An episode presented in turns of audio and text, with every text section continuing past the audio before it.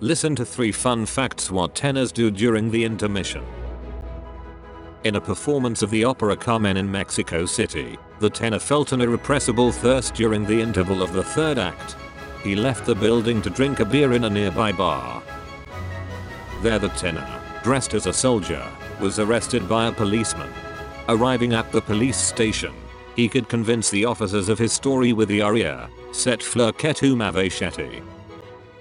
Mario del Monaco is said to have once locked Maria Callas in her wardrobe during a break, in order to receive the applause of the audience alone.